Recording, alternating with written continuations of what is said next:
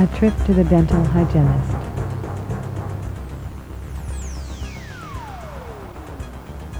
I threw my head back and closed my eyes. As my wisdom had been forcibly extracted some time ago, I submitted to the command, open wide, with little resistance. The fervor of Gracie was upon me. The tool that was wielded could have been the 7-8, the 9-10, oh God, even the 11-12. It didn't really matter. I accepted whatever was demanded of me and submitted to the onslaught like I'd been waiting six months for this day.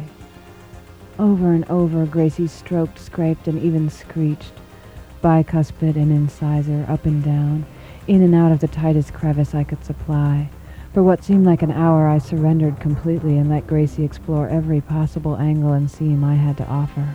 I knew I'd been bad and deserved every exploration that was required. I needed to go through this to cleanse myself, to be able to forget and leave the past behind me. At one point, Gracie pulled out as I had bitten the hand that was feeding me.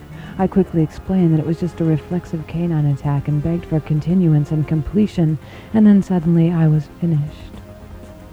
The spiritual leader strolled by, lowered his mask, tenderly inspected my completion, and left me with, Don't be a stranger.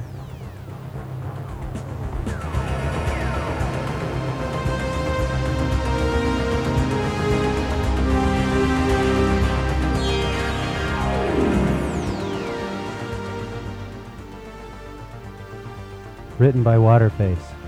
Delivered by Savitri Durkee. A Waterface Chronicle.